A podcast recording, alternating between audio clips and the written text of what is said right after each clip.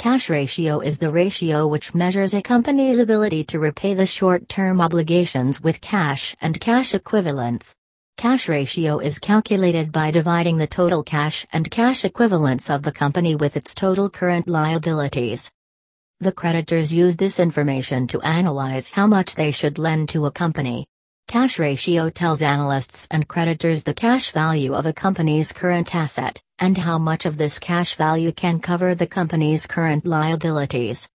If the cash ratio is more than 1, then it would indicate a company's inefficiency in employing the cash to earn more profit, or it might mean that the market is saturating.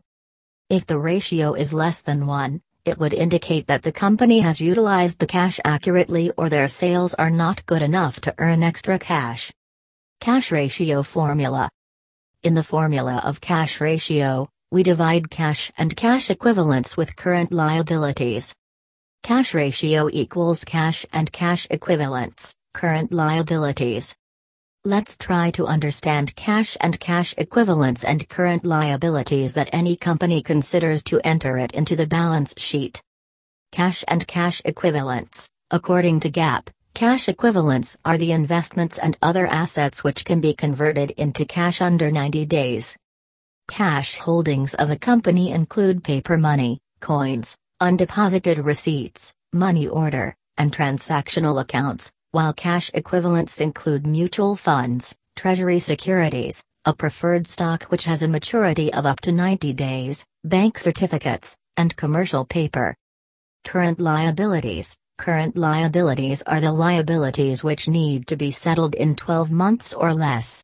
Under current liabilities, the company includes bank overdrafts, interest payable, short term loans, accrued expenses, income tax payable, etc. Interpretation of cash ratio. When cash and cash equivalent current liabilities, it suggests that the firm has more cash, more than one in terms of ratio, than what they require to pay the current liabilities. It is not a good situation, it shows the firm's incompetency to properly utilize its assets to its full potential. When cash and cash equivalent equals current liabilities, it will be interpreted that firm has enough liquidity to pay off the current liabilities. When cash and cash equivalent current liabilities, it suggests that the firm has utilized its assets well enough to earn a profit, and it's a fine situation for a firm. Relevance and use of cash ratio. Cash ratio is more useful to creditors as compared to investors as it guarantees whether the firm can pay off its debt or not. Since the ratio does not include inventory and accounts receivables, the creditors are assertive that their debt will be paid if the ratio is greater than 1.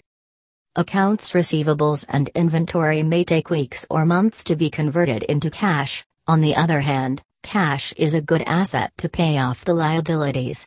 Therefore, creditors take relief and provide loans to companies which have better cash ratios. Even though creditors prefer a higher cash ratio, the firm does not keep it too high. A cash ratio greater than 1 means that the firm is having too much cash assets, and it is not able to use it for profitable actions.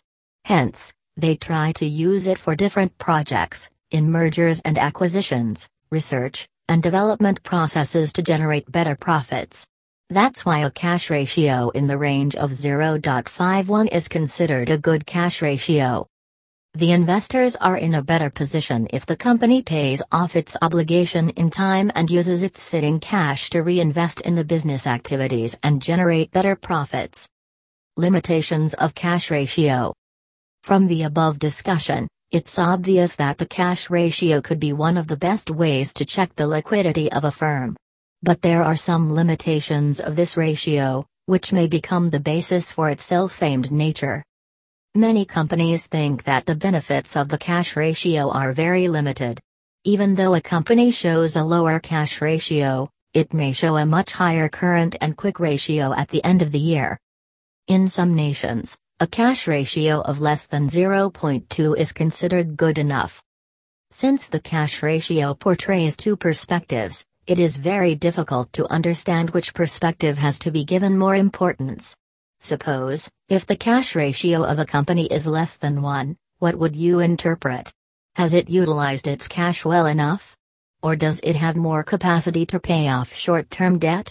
This is why most financial analysts use cash ratio along with other ratios like quick ratio and current ratio.